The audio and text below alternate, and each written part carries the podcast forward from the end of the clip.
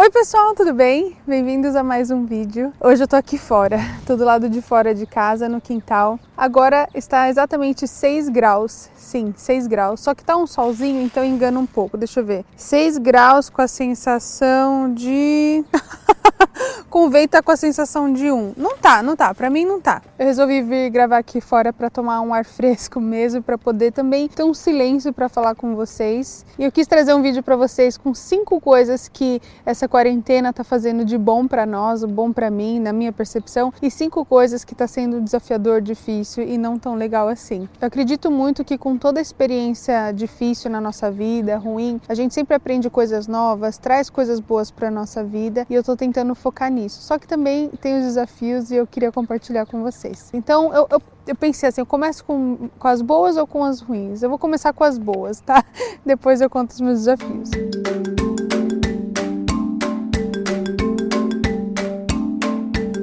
A primeira boa é que eu sinto que eu estou muito mais próxima das minhas crianças. Talvez você possa se perguntar, né? Mas Flávio, você já fica com suas crianças, já fica em casa, você trabalha de casa. Só que na vida normal, nossa, Vivi tem escola, a gente faz bastante coisa, vira e mexe tem viagem de trabalho. Final de semana a gente sempre arruma alguma coisa para fazer. A gente, a, a Vivi já estava com atividades extracurricular, né? Balé, ginástica. A gente estava colocando o Henrique, eu coloquei ele na patinação, na ginástica também. Então tinha sempre algo que tinha que fazer. E nessas transições, nessa coisa do que tenho, tenho, tenho, tenho que fazer, a gente acaba, né, tendo menos oportunidades de se conhecer de verdade. O que eu sinto que eu tô próxima deles é de ouvir mais eles, de ouvir mais as histórias. Eu tô aprendendo tanta coisa sobre a Vivi, sobre o Henrique, que eu não imaginava, que eu não sabia sobre eles. Então tem sido uma experiência muito boa nesse sentido. Quando eu sento com a Vivi para fazer lição, ela me fala muitas coisas legais, especiais, ou então à noite, antes de dormir, sabe? Parece que a gente tá num ritmo um pouco mais devagar e ela consegue compartilhar algumas coisas. O Henrique também,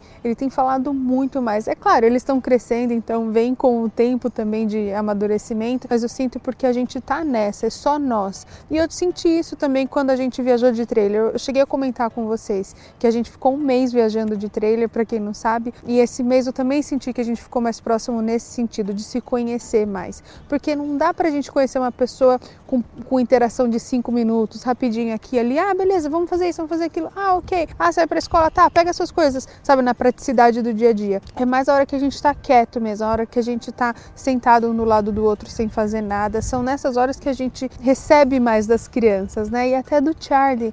Uma coisa que eu senti é, com o Henrique no primeiro ano de vida dele é que eu viajei muito, a gente fez muita coisa legal. Só que eu sinto que eu não lembro certos detalhes com ele. E com o Charlie eu tô tendo essa oportunidade de estar tá mais próximo e presente, de observar as coisinhas que ele tá fazendo, que tudo isso preenche o coração, sabe? Você fica, ai, que delícia, que maravilhoso. E isso me faz pensar que o quanto que a gente fica distraído nessa vida, né? A segunda coisa legal que está acontecendo aqui em casa é que as crianças estão mais próximas. Sim, eles estão muito mais amigos. É claro que eles brigam. Todo mundo me pergunta: suas crianças não brigam? A gente não vê isso nos vídeos. É claro que não, não vou pôr eles brigando nos vídeos. Mas eles estão muito mais próximos, muito mais companheiros. Principalmente porque eles é, são né, menina e menino. A Vi tem um grupo de amigas dela que é muito próximo. Ela é apaixonada pelas amigas. E são todas meninas. E todo final de semana a gente se encontra, a gente sai com eles, que é como a nossa família aqui. E o Henrique fica meio de lado, sabe? Ele fica meio sem, sem um lugar, porque são cinco meninas e um menino. E elas não gostam de brincar do que ele gosta, e ele também tem a idade, né? Que às vezes as crianças não entendem, tipo, ah, é chato brincar com ele. Então a Vivi e o Henrique estão tendo que se conhecer, estão tendo que fazer coisas um com o outro, eles estão fazendo cada brincadeira incrível, um prestando atenção no outro, um ajudando no outro. A empatia deles um pelo outro tá sensacional. Inclusive com o Baby Charlie, claro, eles estão muito cuidadosos, assim, sabe? A Vivi super mãezona, o Henrique super empático, assim, carinhoso e querendo ajudar. Então eu senti essa união deles, assim, muito forte. Terceira coisa que eu acho que tá muito legal é que eu não tô com sentimento de que eu deveria estar fazendo tal coisa, eu deveria estar em tal lugar. Sabe quando você tá na sua vida normal e você pensa, chega um final de semana, daí você não tem planos ou você queria descansar, mas ao mesmo tempo você fica, não, mas principalmente aqui, pessoal, aqui onde eu moro é muito frio. Então, por exemplo, se sai um sol, eu fico desesperado que a gente tem que fazer alguma coisa na rua, porque senão no, no outro final de semana já vai esfriar. E aí eu fico com essa coisa de, ah, a gente tem que fazer isso, tem que fazer aquilo, não vai dar tempo, sabe? Meio que uma ansiedade de tenho que fazer, tem que fazer, ah, eu não posso perder a oportunidade, eu tenho que viajar, tenho que fazer isso, tenho que fazer aquilo. Então tá trazendo essa calma, assim, porque eu não tenho que fazer nada, eu tenho que só ficar aqui e tá tudo bem, eu não tô perdendo nada lá fora, porque ninguém pode sair lá fora. Faz sentido? Acredito que muitas pessoas estão sentindo isso, é que eu tô curtindo mais minha casa. Eu tenho uma casa muito boa, muito gostosa, são muitos cômodos e para falar a verdade, eu não usava ela do jeito que eu gostaria de usar. Por quê? Por falta de tempo. Sabe assim, curtir mesmo assim, ficar na sala. A gente tem uma sala lá embaixo, a gente quase não ficava lá embaixo. É fazer um piquenique dentro de casa, sabe? Literalmente usar mesmo a casa, assim, tá, tá, tá deixar a casa mais gostosa pra gente ficar junto, sabe? De sexta-feira à noite. A gente tinha um negócio assim de que sexta-feira, né? É, final, é, o final da semana, a gente tinha que sair, tinha que fazer coisa. Tá tão gostoso sexta-noite fazer o dia do cinema o dia do filminho, fazer uma pipoca, fazer uma coisa. Então, isso eu tô curtindo demais a casa. Eu tô cozinhando muito mais em casa. Eu tô amando cozinhar. Apesar da bagunça, e isso vai ser o próximo tópico já. Apesar da bagunça em casa de cozinhar, ter muita louça, muita coisa, eu estou amando fazer comida caseira. Porque a gente trabalha em casa, a gente tem um, um tempo curto, né, do dia útil, é, muitas vezes o Ricardo acaba comprando coisa mais rápido na rua, sabe? A gente pega, tem vários fast foods baratinhos aqui que tem umas coisas gostosas, mas cansa, sabe, de comer as mesmas coisas ou coisa de fora. Eu amo comida caseira, eu amo comida feita com alho e cebola frita, sabe? É, refogada, né? Então, aquele cheirinho de, de, casa de vó, de mãe, eu tenho feito direto. Nossa, acho que eu nunca cortei tanto alho e cebola na vida. Eu já tenho 37 anos e eu tenho cozinhado bastante. Tá uma delícia. Comida simples, assim, arroz, feijão mesmo, macarrão, mas aí eu tô fazendo molho. Eu fiz carne de panela esses dias, eu acho que eu nunca tinha feito. Eu acho que se eu fiz foi duas, três vezes na minha vida. Eu tô amando cozinhar. Eu comprei um monte de farinha de trigo porque quando começou a quarentena, todo mundo falou: compra farinha de trigo trigo que vai acabar pão nos mercados. Meu Deus, comprei farinha de trigo. Eu acho que eu comprei dois sacos de 4 quilos. Então eu tô fazendo um bolo, tô fazendo pão, pão disso, pão daquilo. Tem um monte de receita aqui no canal já. Então essa parte tá sendo muito gostosa. E principalmente porque as crianças gostam de participar. A Vi mais do que o Henrique, mas ele, vira e mexe ele. O que vocês estão fazendo aí? Eu também quero. Ele veio e se junta a gente. Então essa parte tá muito gostosa. Agora eu vou contar pra vocês as cinco coisas que estão difíceis, desafiadoras e que tá às vezes deixando meu cabelo em pé. A primeira coisa é que eu não estou conseguindo produzir conteúdo ou trabalhar do jeito que eu gostaria de trabalhar e fazer as coisas que eu gostaria de fazer. Eu quero muito sempre agregar com vocês. Eu tenho tantas ideias, eu tenho tantas é, dicas, eu queria falar tanto, sabe? Eu queria poder fazer mais é, stories, eu queria poder fazer mais é, IGTVs, eu queria fa poder fazer mais TikToks, mas agregando, conversando, trazendo conversas mais, mais profundas, digamos assim, sabe? Eu não tô encontrando um tempo que é meio contraditório, né? A gente tem mais tempo em casa, mas eu não tô encontrando tempo para fazer esse tipo de coisa. E me traz muitas frustrações. Hoje em dia, eu tenho um desafio, né, com o meu trabalho, de estar de tá presente em todas as redes sociais e produzir de uma forma diferente e trazer coisas não só novas, né? Porque eu não acho que a gente tem que trazer coisas novas o tempo todo, mas a gente tem que ter conteúdo. E eu sou só quem faz o conteúdo sou eu. Eu tenho quatro pessoas maravilhosas que trabalham comigo hoje que é, sem elas, é, com certeza, acho que tudo isso já teria implodido. Eu sou muito grata ao meu time. Um dia eu falo mais é, com vocês sobre isso, porque antes eu era representada por uma agência, agora eu tenho o meu time, o time Flávia Kalina, e tem sido muito maravilhoso. Toda sexta-feira agora a gente está fazendo uma reunião é, e tem sido produtivo, sabe? Eu consigo falar os meus sonhos, os meus anseios e as, as meninas também me devolvem, a gente faz uma troca. Está sendo muito legal vem muita coisa boa aí pela frente, mas essa parte de gravar gravar, de fazer conteúdo, é tudo comigo. Então pensa, a gente tem YouTube hoje, né? Instagram, que é Instagram, é IGTV, é Stories e Feed. Aí você tem TikTok, que agora tá todo mundo fazendo e é muito legal, também gosto, mas, né, que horas? Aí tem o Twitter, que eu sumo de lá, eu já, eu já incorporei o Twitter, são ocasiões especiais.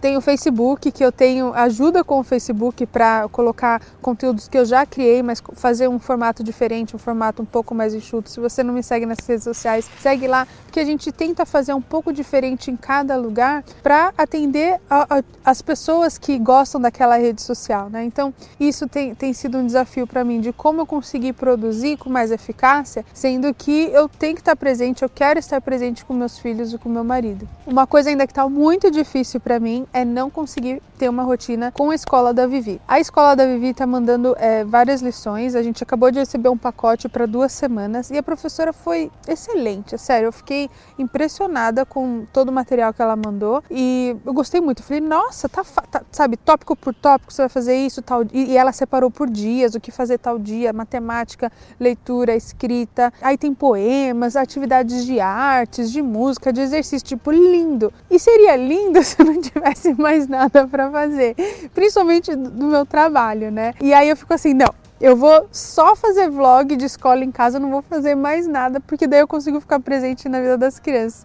Aí eu nem sei, eu falei, mas eu nem sei se o pessoal vai gostar, nem sei se é legal. E às vezes, é, quando a Vivi tá fazendo lição, ela tem que focar na lição dela, né? Eu não, me, eu não sinto que eu tenho que filmar tudo que ela tá fazendo, né? Então tem essas partes também aí que, que eu fico nesse vai e vem. A parte da escola da Vi eu tô amando, que é a hora que eu sento com ela sozinha, sabe? E a gente eu falo para ela, eu falo, Vi, eu amo fazer isso. E ela tá muito contente também. Ela, ela tá gostando desse negócio de escola em casa, vou, vou confessar. Mas eu ainda não achei um, uma rotina perfeita, porque não vai ter nunca perfeita, mas uma rotina que eu consigo acompanhar todos os dias. Porque cada dia para mim também é diferente. Eu tenho reunião, em alguns dias eu tenho um vídeo específico para fazer, cada dia é diferente. Então tem dia que eu tô ah, arrancando os cabelos. E o que acontece é que às vezes a Vi fica de dois, três, quatro dias sem fazer nada de escola. E aí chega no, no quinto dia, oh, Vivi, faz quatro dias que você não fez nada, vamos sentar aqui e fazer. Então a gente tá assim, é, não, não tá.